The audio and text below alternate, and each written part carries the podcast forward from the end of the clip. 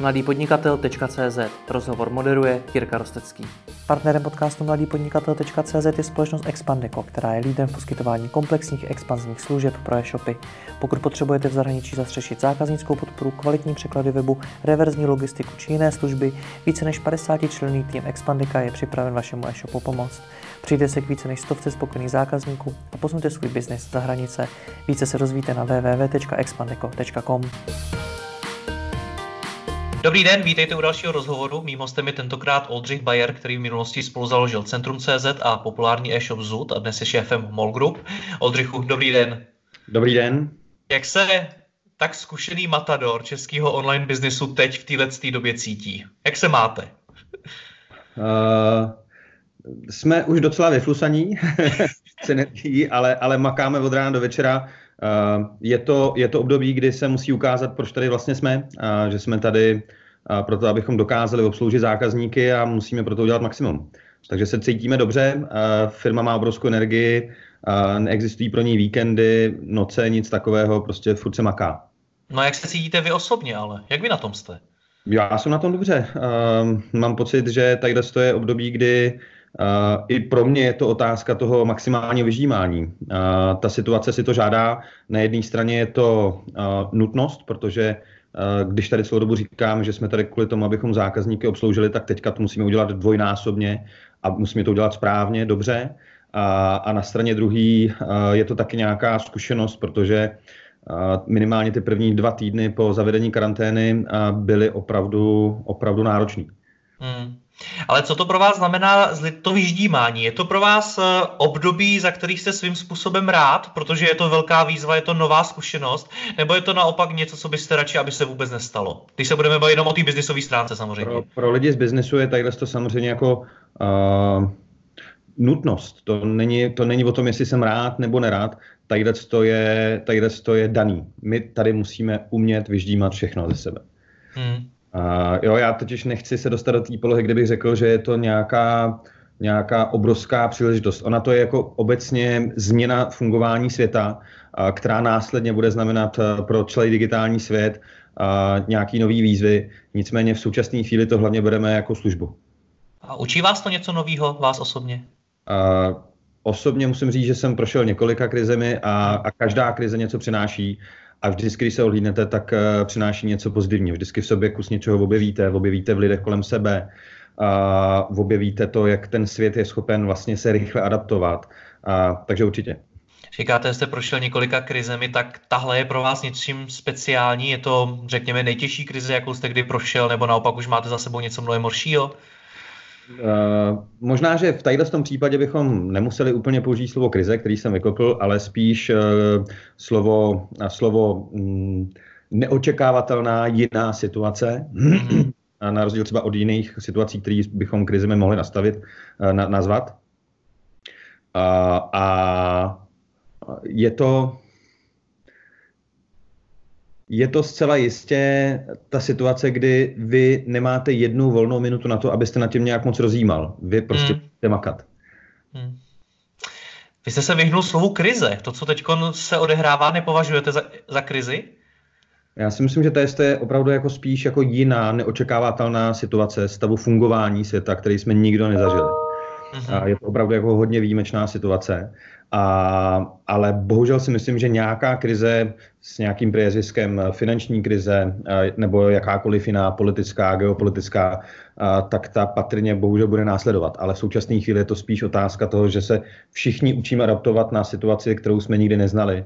A to, že lidi vlastně nechodí po ulicích, že, že kdo může, tak pracuje z domova, že je limitovaná spotřeba lidí, že vlastně lidi před sebou mají um, uh, nejistou budoucnost z hlediska toho, jestli ta ekonomika rozjede, v jakém stavu se rozjede. Tak myslím si, že to slovo krize budeme používat hodně poté. Teďka tomu můžeme klidně říkat uh, neočekávatelná jiná uh, událost, uh, jiný stav fungování světa. Dočasný, doufejme, stav fungování světa.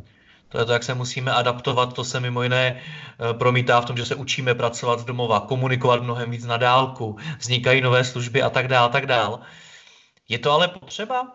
Za, pravděpodobně se za pár týdnů karanténa ukončí a my se nejspíš budeme moci vrátit do toho běžného normálu, že ti lidé zase po ulicích budou moci chodit. Není to tedy trošičku přehnaný to teď hodnotit jako změnu společnosti, když to nejspíš pomine? To bych, přál, to bych si přál, kdyby to pominulo, ale obávám se, že to tak nebude. Že by to, nebylo za, že by to mohlo být za pár týdnů, to jsem přesvědčený, že tak nebude. Za prvý. Za druhý i to, že už jsme v tom měsíc a celý svět je v tom nějaký, každý stát v tom vždycky bude nějaký měsíc, dva v tom úplně totální lockdownu. A, tak už tu chvíli se ty uh, digital skills uh, celé společnosti skokově zvýšily a zcela jistě, zcela jistě to, to neodplyne. Zcela jistě se to jako nedostane zpátky do těch kolejí, které byly v tom našem minulém uh, životě, uh, který jsme hmm. znali ještě před měsícem. Vidím to třeba na svých dětech, uh, který na jedné straně se snažím, aby nežili takový ten full digitální život, to znamená, moje děti mají hodně limitovaný přístup k digital devices, telefony, tablety, cokoliv takového. Prostě si myslím, že pro vývoj malého mozku je dobrý, aby si šahali na věci fyzické a ne, aby žili ve virtuálním prostoru. A existuje na to spousta studií, by the way. Nicméně e-learning, které oni zažívají, jedno dítě kompletně na Microsoft Teams, druhý dítě na ClassDojo a na Google Classroom, a tak, tak vidím, co jim to přináší skokově za tu schopnost uh, se něco učit, nějak vnímat sám za sebe, protože v té místnosti najednou není učitelka, on je tam sám, musí vydržet tu, u toho počítače s vlastní proaktivitou, s vlastním sledováním té situace. A, a taky s tou schopností kooperace na dálku s tou celou třídou, tak třeba u těch dětí to zcela jistě nepůjde o krok dozadu, ale myslím si, že i školy budou přemýšlet nad tím, jak, eh, jak tady to období potom zužitkovat následně v tom, že to těm dětem občas budou dělat třeba dobrodružnější skrz eh, remote, eh, remote learning. Hmm. Ještě k té karanténě, takže když říkáte, že to nebude na týdny, tak si myslíte, že v karanténě budeme mnohem díl, třeba měsíce, ne roky? No tak my, my tady nad tím vedeme diskuze ve firmě neustále, co, co jsou ty scénáře dál. Já osobně ještě dělám festival, takže vlastně se o to zajímám i kvůli tomu tématu srocování lidí nad 100 a, a to, je, to je podstatný téma. Ale když se koukáte do těch států, kde už jsou po píku, to znamená, kde už, kde už ten nástup mají za sebou a už to teďka moderují, tak to je Čína, to je Tajvan, to je, to je Jižní Korea, Singapur. A, a vlastně všude v těch státech vidíte, že se to nevrací do toho úplného normálu, který byl předtím. A obecně to, co teďka tady máme jako scénář, je, že, že to, co je mezi píkem a vakcínou, uh, tak není normální stav, nebo nebude normální stav, bude to minimálně chytrá karanténa, která bude znamenat, že uh, vždycky nějaká část lidí bude zase nějaký 14 dní doma, protože se setkali s někým, kdo to opět dostal, nebo kdo to má, uh, kdo, kdo, kdo byl nakažen. A ten, ten vir tady latentně prostě kolem nás bude a, a díky tomu ten provoz rodin, firem bude stále podléhat tomu, že nemáme volný režim, ale že budeme muset akceptovat nějaká pravidla, aby znova nepřišly nějaké další velké píky. Obecně všichni čteme spoustu zdrojů, takže chápeme to, že máme krátká data, že zatím vlastně nevíme, co to znamená z hlediska imunity, jestli se vůbec imunita získává a na jak dlouho se získává. To je důležité kvůli tomu tématu promořenosti společnosti. Nevíme, jaké efekty to má na, na lidi pod 65 let. Mluví se o tom, že tam jsou nevratné poškození plic, nějaké neurologické afekty a tak dále, a tak dále. Tam zatím máme natolik krátká data, přičemž ta čínská ještě k tomu jsou ne, nehodnověrná, Takže díky tomu prostě nevíme, co to všechno vlastně může znamenat, jestli si tu pomořenost společnosti můžeme dovolit. Nevíme, jestli ty léky, o kterých se teďka hovoří, na zmírnění toho průběhu, ať už před, anebo potom v, v tom jibkovém průběhu, tak jestli jsou opravdu funkční a jestli nemají nějaké, nějaké zase jiné konsekvence pro toho člověka. Takže těch neznámých je obrovské množství, ty data jsou krátká, takže všichni vlastně jenom jedeme nějaké hypotézy. Hmm. A my v tu chvíli jenom říkáme, tady u nás ve firmě pracujeme s tím scénářem takovým, že mezi píkem a vakcínou bude ten režim omezený, ale to, jak bude omezený, budeme vidět postupně na základě právě už těch delších dat, těch afektů a lidí po 65 let na plíce a na neuro a tak dále, a tak dále. A teprve na základě toho se bude moct ta situace modelovat. Hmm. Myslím si, že chtít od kohokoliv, včetně politiků, říci, co se bude dít v červnu, co se bude dít v září, je v současné chvíli úplně zbytečný. Ne, nemůžeme to vědět, protože nemáme ta čísla, nemáme ta data. Co pro vás ten scénář jako pro MOL Group znamená? Znamená to nějak upravit svou strategii do budoucna, přijít s novýma službama nebo nějak změnit přemýšlení nad tou firmou jako takovou? Nebo nad firmami jako takovými? Tak my eh, jako MOL Group máme trošičku výhodu v tom, že já jsem tady šéfem od eh, loňského června eh, a přišel jsem tu firmu vlastně dodělat k té otočce. Jakub Orland ji dva a půl roku připravoval na ten nový život tím, že nainvestovali hodně peněz do infrastruktur a do platformových služeb a aplikací. A, a já jsem ji převzal v době, kdy už uh, tady ta transformace uh, byla relativně na té technologické backendové části hotová a přišel jsem jí dát ten zákaznický život, tu otočku k tomu, aby i zákazníci vnímali, uh, co se tady postavilo v rámci MOL Group za, za schopné shopy, za, za jeden ten velký uh, schopný mezinárodní shop, uh, za ty platformové aplikace, uh, jako je, jako je MallPay nebo jako je, jako je Marketplace a tak dále. Takže já jsem vlastně přišel dodělat tu otočku té firmy, nový mall, vytáhnout ven. A my po té, co jsme si udělali senzační vánoční sezónu, na kterou jsme se jako firma soustředili, ve které jsme si vyzkoušeli, že umíme, uh, umíme uh, té firmě dát velkou dynamiku, uh, tak uh, jsme se teďka leden, únor a ten začátek března intenzivně připravovali na, na to, kdy uh, ten nový způsob fungování firmy od půlky dubna zavedeme a od září uh, jsme měli připraveno spoustu nových inovativních věcí uh, pro zákazníky. A takže my jsme vlastně jako byli v, té, v tom procesu tvorby, v tom procesu uh, přípravy marketplaceu jako naší, naší základní strategie a spousty dalších konsekventních inovací. A to se všechno vlastně teďka vytahuje z těch šuplíků mnohem dřív a rychleji. A ta firma se připravovala na to, že, že se vlastně bude do jistý míry i posilovat firmní kultura v nějakých částech a to se všechno teďka vlastně děje za běhu, protože to, to teďka přišlo jako úkol. Aha. A mhm. to je teďka náš job, obsloužit kvalitně zákazníka a, a díky tomu máme uh, hodně věcí připravených, které teďka jako půjdou do produkce a půjdou ven, tak abychom dokázali zákazníkovi říct, že my jsme jedni z těch, na které se může spolehnout. Mimochodem zjišťujete taky to, co už mi třeba potvrdilo uh, několik lidí z různých firm, že možná ty nové projekty jste schopni uh, spustit mnohem rychleji, než jak jste to dělali v minulosti, že v minulosti se možná věci zbytečně protahovaly, ale teď je úplně normální kolikrát rozjet e-shop za tři dny nebo spustit něco nového za pár dní, co by jindy možná trvalo měsíce. Tak určitě je to daný svou situací, kdy i vlastně každý člověk, který tvoří MOL, je zároveň občanem této republiky a cítí, co se děje. A, a cítí i svoji odpovědnost za to, abychom té situaci pomohli.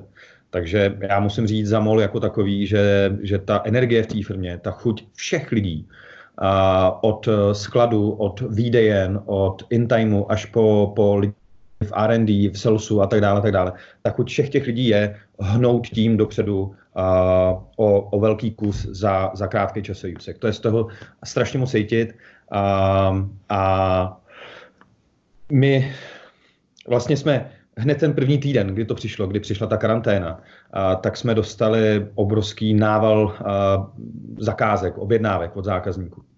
A to, to byla naprosto nečekaná situace, kdy nás eh, ten objem překvapil. A nebyli jsme úplně ready ve skladu, protože eh, vy vlastně vždycky tu základní škálovatelnost skladu přizpůsobujete tomu období. To znamená, že jako každý, každý e-commerce business, tak máme tu špičku vánoční a to se vždycky od srpna připravujeme na to, abychom měli dostatečné množství natrénovaných lidí, abychom měli všechny dostatečné zdroje, abychom měli všechny IT zálohy a tak dále, a tak dále, aby to zkrátka jako všechno z hlediska té škály mohlo, mohli na to Vánoce jako krásně, krásně vybublat a mohlo to tím projít s nějakou kvalitou pro zákazníka. Teďka se to vlastně jako stalo během, týdne, takže my jsme uh, to první, na co jsme se soustředili, uh, bylo to, abychom dali dohromady tu zákaznickou kvalitu uh, v tom vyšším objemovém levu. Takže uh, nás tam potkali hned v tom první týdnu dva aspekty, které nám to v tom skladu udělali trošku složitější. První byl paradox to, že se nám uh, rozbila půlka naší linky a to se prostě je prostě Marfio zákon. A, a jelikož uh, tu linku máme zpravovanou německými techniky, kteří už v té době nemohli přijet, tak naši technici přes telefon tu linku nějakou dobu zpravovali. Nebylo to vůbec jednoduché a, takže jsme to vlastně všechno tahali, tahali ručně. A za druhý, kvůli preventivní opatření, my jsme už týden předtím měli naběhnuto na, na opatření, kdy ty shifty v tom skladu se vlastně nemůžou potkávat, aby mm. jsme tam mírnili jakýkoliv potenciální efekt korony při nákaze někoho z toho skladu, protože sklad a ta první linie molu, ta musí fungovat a ta je prostě uh, dělaná teď organizovaná tak, aby, aby i když se tam něco stane, když by tam přišel člověk, který náhodou nákazu měl, i když je měříme a, a tak dále, a tak dále, když tam máme všechny hygienické uh, nástroje k tomu, tak i kdyby se to náhodou stalo, tak abychom byli schopni to i hned vyřešit, aby to mohlo jít dál, aby nás to v ničem nepřibrzdilo. A, takže ta produktivita v tom skladu je v tu chvíli nižší kvůli tomu, že my vy e, každý den na nějaký dvě, tři hodiny e, ten sklad máte úplně bez lidí, a protože ty shifty se nemůžou potkávat ani v šatnách. Máte tam nějakou dobu, kdy se to dezinfikuje. A Tadyhle ty dva prvky té naší linky a toho, že jsme si zvykli na tu novou, uh, nový způsob organizace těch shiftů, znamenalo, že jsme měli nižší produktivitu ve skladu, že jsme toho nebyli schopni tolik vytlačit, ale zároveň uh, ty objednávky i hned vystřelily do těch, do těch, vánočních, uh, do těch vánočních hodnot.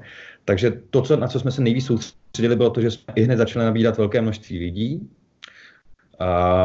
a začali jsme je trénovat do té produktivity a dá se říct, že do sedmi, deseti dnů jsme byli schopni už uh, mít uh, tu službu tak, jak ji zákazníkovi všude deklarujeme, to znamená expresní delivery, next day delivery, eh, standard D plus 3 a tak dále, a tak dále, všechny ty SLAčka, která tam máme nastavená a teďka už, teďka už vlastně ten objem řídíme vůči tomu, abychom vždycky byli schopni zákazníku dodat tu kvalitu, kterou, kterou říkáme, že budeme mít. No a na konci tohle toho všeho je co? Je, jsou tam černý čísla nebo červený čísla? Protože teď se samozřejmě říká, že firmy jako MOL musí neskutečně růst a musí růst počet objednávek úplně všechno a že to musí být opravdu jako zlatý prasata. Je to tak? To, to si myslím, že jen tak nebude, protože ten náklad na to celé, aby to fungovalo, je obrovský. Už jenom právě to, že máte nižší produktivitu v tom skladu, kdy vy z 24, 24 hodin najednou ten sklad využíváte na 20 hodin. To je jako hodně, hodně velký rozdíl. Do toho máte obrovské náklady na ty všechny preventivní opatření, hygiena, dezinfekce, a měření a tak dále, a tak dále. To všechno jsou jako hodiny a minuty z toho času, který normálně jinak jako strávíte produktivně. To jsou všechno náklady, které na to máte. A do toho ta firma, která funguje na dálku, takže další obrovské množství nákladů, jenom ty stovky notebooků, které jsme dokupovali na to, abychom vlastně celá firma opravdu mohli fungovat na dálku. A to všechno jsou věci, které teďka lítají okolo a snažíme se je manažovat, ale ale vždycky spíš s tím, eh, že, že to důležité je teďka obsloužit toho zákazníka. A ty počty děláme zatím a uvidíme až teďka v půlce dubna vlastně jako ty první výsledky toho celého. Ale to na naše paradigma současné chvíli rozhodně není o tom, že bychom hledali zlaté prase, ba naopak to paradigma je, jak obsloužit ten náš zákaznický kmen a ty nové, kteří se nás teďka, ty nové zákazníky, kteří se nás teďka nacházejí. Přesto, jak si myslíte, že z toho vzejdete? Vy vzejdete z toho silnější, to, co se teďka ukazuje v těch číslech, eh, i třeba v rámci naší grupy, je vidět, že, eh, a vy jste sám mluvil na začátku o tom, že jsou shopy, které teďka mají naopak jako silné poklesy toho biznesu. Tak to, co v tom my vidíme jako ten v Česku velký shop, eh, je to, že třeba v Polsku nejsme v top 10 shopů. Jo? Tam, tam, tam nejsme tak velcí a tam ta vlna toho růstu skokového nepřišla. A to, co je vidět tady v Česku, když se bavím i, i s lidmi z dalších e-shopů, velkých, středních, malých, tak je vidět, že vlastně ten zákazník v té nejisté době začal se spolehat na ty velké značky, které zná a u kterých e, vidí, že se na ně může spolehnout právě z hlediska delivery, z hlediska bezpečnosti toho delivery, bezkontaktnosti, dezinfekce a tak dále, a tak dále. A tam se vlastně ukazuje, že ti velcí e, jsou tím zákazníkem teďka vnímáni silněji a ten zákazník se na ně chce spoléhat a na našem příkladu v Polsku je to přesně potvrzení, protože tam my stagnujeme, nebo některý dny dokonce mírně klesáme. Hmm. Ale je to jeden z trhů, protože jinak v Česku, na Slovensku, ve Slovensku, v Chorvatsku, to, to jsou všechno jako trhy, kde je MOL dvojkou, ve Slovensku a v Chorvatsku jedničkou. Já samozřejmě chápu, že velikost toho e-shopu a značka spolu do značné míry souvisí, na druhou stránku přesto to není úplně totéž. Dá se tedy říci, že teď mohou e-shopy velmi výrazně těžit ze svého brandu a ty e-shopy, které ho třeba nějakým způsobem aktivně nebudovali, tak uh, mají teď mnohem větší problém? Co je značka? Co je značka e-shopu? Já nevnímám značku jako nějaký nápis na, na baráku nebo reklamu v televizi, ale značka je vždycky ten kód toho příběhu, co, co, co dělají za job. A my tady v Molu se snažíme zákazníkům vysvětlovat, co všechno prodáváme, co všechno se snažíme dělat za dobrou cenu pro, pro zákazníka, v jaký kvalitě a tak dále, a tak dále. A to je vlastně ta značka.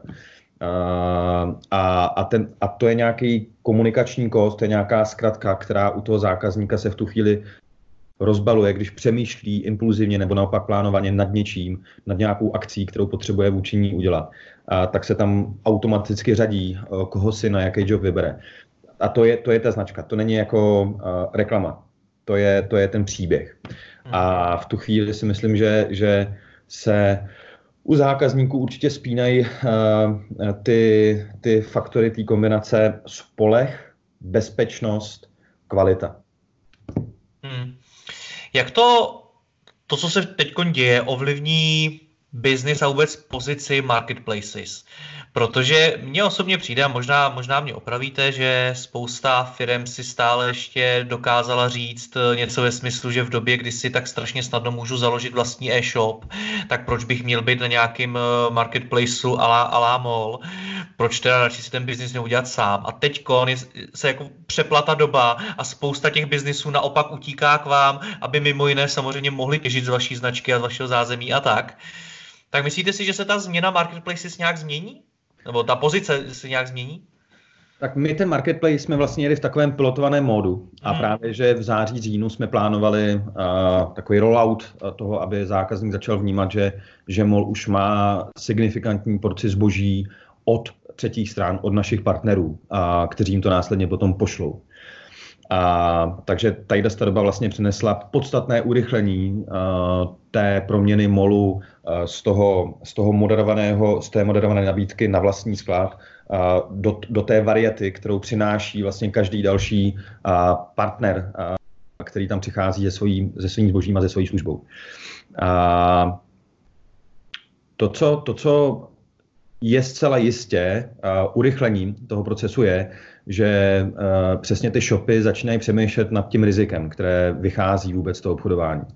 Oni mají vždycky riziko s tím zbožím, které nakupují na sklad a potřebují ho prodat. A potom mají vždycky uh, to riziko s tím marketing nákladem. A to znamená s tím, aby dokázali převést zákazníka. A celá ta doba je dlouhodobě o tom, že te, ty, ty velcí nebo, nebo ty, ty šikovní a dokážou Eh, přivízt toho zákazníka napřímo, protože dělají dobře svoji práci a ten zákazník to vnímá a proto k ním jde bez jakékoliv hledání na nějakých zprostředkovatelích nebo na vyhledávačích jako takových. A tadyhle ten trend samozřejmě znamená, že, že eh, v té oblasti arbitráže o ten trafik eh, na vyhledávačích je litý boj a že to riziko, které z toho vychází pro ten shop, tu ekonomiku, kterou mu to zandavá, tak eh, to on na zapojení do marketplaceu prostě nemá. Nemá tam riziko toho, že by, že by utopil peníze v PP tečkách, performanceu, v čemkoliv takovém. On se vlastně může spolehnout na to, že my mu toho zákazníka převedeme. A, a on se může spolehnout na to, že když potom následně udělá svoji dobrou práci v té ala smiley, v té službě jako takové, s tím, aby ten zákazník to zboží dostal včas, kvalitně a tak dále, a tak dále. A, takže ten zákazník ho u nás znovu osloví s tím zbožím. A to je, to je to, co je na tom marketplaceu pozitivní. Nicméně obecně si myslím, že ta marketplaceová doba teprve začíná, protože a, a, MOL je první, kdo přichází s tím silným konceptem marketplaceu od té nabídky až po to finální předání a řešení reklamací a dalších aktivit okolo toho. A ta doba pravděpodobně teďka přinese to, že zaprvé obecně do internetu přivede spoustu nových hráčů, protože ti zavření retailisti, ti offlineoví retailisti se teďka snaží to svoje zboží prodat a, a, přes internet, protože nemají jinou možnost. Takže to generuje spoustu nových hráčů a mluvil jste o tom, a, kolik nových a, shopů se otevírá na těch platformách. A za druhý to přinese to, že a, se budou více spoléhat na zákazníky těch platform shopy se budou více spolehat na zákazníky platform. Hmm.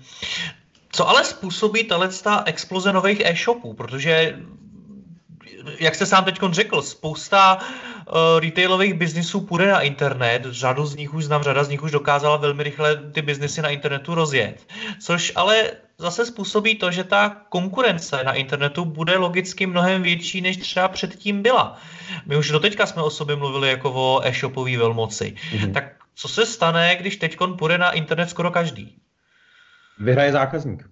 Pro zákazníka je to úplně skvělý, protože čím víc hráčů, tím větší konkurence, tím větší soutěž o to, kdo udělá tu službu lépe, vyhraje zákazník. Takže v čem, co bude tvořit ten rozdíl? Bude to, dejme tomu, o inovacích nebo o, nějakým, o nějakých investicích do kvality těch služeb a podobně, protože strašně krásně se o tom baví samozřejmě se službami nebo s firmami vaší velikosti. Pak tady ale máme spoustu těch, dejme tomu, malých středních e-shopů, který třeba nemůžou do toho zákaznického zážitku investovat tolik peněz jako vy. Tak eh, co to znamená pro ně, aby vyhrál zákazník a aby vyhrál zrovna u nich? Já si myslím, že u těch malých eh, shopů se bavíme eh, hlavně o tom, že oni přináší nějaké zboží za nějakých podmínek, který nikdo jiný nemá. Že to jsou, že to jsou šikovní tradeři.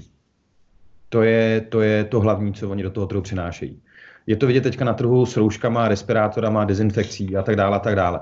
Ten trh se uh, z toho uh, dodavatelského, klasicky dodavatelského, kdy tady naše nákupní oddělení napojeno prostě na výrobce a na ty tradiční dodavatele, importéry, tak se, tak se během týdne přepnul do toho tradingového modelu, kdy je na trhu najednou spousta zprostředkovatelů, kteří mají nějakého známého v Číně, nebo kteří mají někoho v Anglii, kdo má někoho známého v Číně. A celý ten řetězec je vlastně teďka o tom, kdo umí to zboží vytradovat. Mm. A to bych si typnul, že obrovské množství těch nových shopů, o kterých mluvíte, že to jsou vlastně jako lidi, kteří jsou schopni především sourcovat to zboží a mít ho za nějakou cenu a v nějakém čase. To v, té, v této chvíli a třeba v tom sortimentu to totálně rozhoduje. A proto si zakládají no, své, své e-shopy, aby to dokázali tradovat. Ale zároveň potom ty své e-shopy napojí například na Mall Marketplace, protože vidí, že tam mají toho zákazníka. A že spíš než aby dokázali teďka během měsíce dvou ladit performance, tak s tím zbožím rovnou přijdou k nám, dokážou nabídnout našim zákazníkům, pak, že to zboží kvalitní, férové, ddd, a, a, a oni vlastně jsou schopni v tu chvíli to zboží obchodovat. Hmm. Bez nějakých velkých rizik. To jejich hlavní riziko vždycky je ten sourcing. Co byste jim doporučil dál z hlediska toho, aby se připravil na tu budoucnost, která se teď právě tvoří? Těm novým shopům nebo těm stávajícím? Těm, těm, těm stávajícím, těm menším stávajícím e-shopům. Já si myslím, že uh, jinak. Když jsem v Maďarsku, když jsem ve Slovensku, když jsem v Chorvatsku, a, tak tam vidím, jak je Česko v e-commerce opravdu jako daleko. Z hlediska těch, té střední a východní Evropy je to prostě opravdu e-commerce velmoc. A, a množství shopů, množství, množství e-shopů, které z Česka expandují do té střední a východní Evropy je prostě obrovské množství a neexistujeme ve střední, ne, nenajdeme ve střední, ve střední a východní Evropě eh, stát, kde by bylo větší množství shopů, které by expandovalo naopak na druhou stranu. Jo. Takže z toho pohledu uh, vždycky, když jsem v zahraničí, hlavně na východě, tak si uvědomím, jak silná je e-commerce eh, industry v Čechách a jak je, jak je schopná to know-how potom rozvíjet i na těch dalších státech v těch dalších státech a díky tomu je to jeden z našich nejsilnějších vývozních artiklů. To know-how a ta schopnost si tu předanou hodnotu vzít i na těch dalších trzích. Takže z z toho pohledu bych eh, doporučoval, aby dělali tu svoji dobrou práci dál, protože všichni dělají dobře svoji práci. Hmm. Když jste u toho zahraničí, doporučil byste jim pokračovat v expanzi, protože teď jsme tady několik let mluvili všichni o tom, jak chceme expandovat do zahraničí. Mimochodem Zud proto byl velkou inspirací. tak eh, doporučil byste jim to teď v tom pokračovat, nebo ne? Znám už řadu firm, které svoji expanzi úplně, úplně zastavili. Záleží na tom, jak máte tu expanzi nastavenou. Prostě buď to investujete do expanze, že, že tam, že tam jako otevřete uh, svoji organizační jednotku, máte tam nějaký lidi, na organizaci buď to sourcingu zboží, anebo na last mile, na něco takového a máte na to fixní náklady a v tu chvíli na tím musíte jako hodně přemýšlet, jestli ten trh v té adekvátní době je schopen vám ty prostředky vrátit.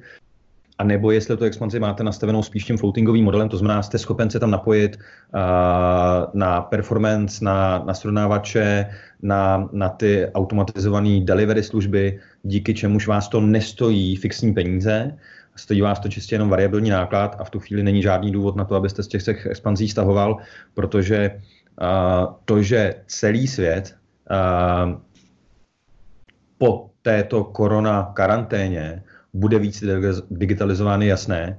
A ten, ta příležitost bude naopak tam, kde ta digitalizace současné chvíli, třeba například share toho retailu v, uh, versus e-commerce, uh, byl, uh, ta, ta e-commerce byla nižší, tak tam to skočí ještě o to víc. A to se dá předpokládat, že bude například právě v těch uh, jihovýchodních zemích uh, Evropy. Hmm. Závěr mi řekněte ještě jednu věc. Těšíte se na tu dobu po té korona karanténě, a teď se vás ptám jako člověka, neptám se vás jako biznismena, protože chápu, že z pozice MOL Groupu jakákoliv jako digitalizace, vlastně rozvoj té e-commerce a toho online biznisu je vlastně dobrá zpráva. Ale pro nás jako pro lidi to má samozřejmě i řadu negativ, ať už to může být, mluví se o nějakém narušení soukromí, mnohem větší závislosti na digitálních technologiích, o mnoha a mnoha dalších věcech. Tak vy jako člověk těšíte se na tu dobu potom? Uh, mám jednoho ze synů, mám takový introverta, který je rád, že je ta jistá doba, protože mu to vyhovuje, že může být doma s kámošem a se uvidí jenom, když, když, eh, když eh, se ve škole týmsujou nebo když se potom následně skypujou a tak dále a tak dále. A já jsem extroverta a já se určitě osobně těším, až se zase budu moct jako s lidma výdat uh, in person a, a, a mít ty normální mezilidský vztahy. Na to se těším ohromně. A nevíme, co nás čeká. A nevíme, co nás čeká do vakcíny. A musíme být připraveni na to, že to prostě nebude zpátky hurá. Tak uvidíme. Snad to dopadne co nejlíp. Moc vám děkuji za rozhovor, mějte se hezky. Naschánou. Děkuji moc krát za pozvání, mějte se hezky.